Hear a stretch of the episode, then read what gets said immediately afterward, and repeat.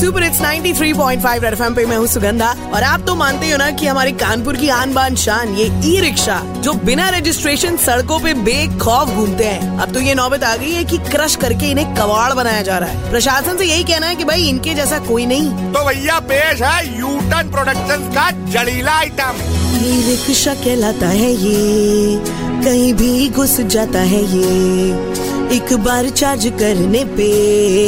बड़ी दूर तक जाता है ये शहर ढूंढे आ, इनके जैसा ना कोई। शहर ढूंढे आ, इनके जैसा ना कोई। हेडलाइट ना जलानी कहीं, इन्हें बैटरी भी बचानी कहीं। जम जम के वसूली देखे, बिना परमिट भगानी यही। पब्लिक का काम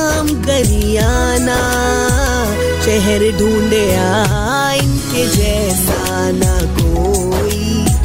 शहर ढूंढे इनके जैसा ना कोई। शहर ढूंढे इनके जैसा ना कोई। शहर ढूंढे इनके जैसा ना कोई। कबाड़िया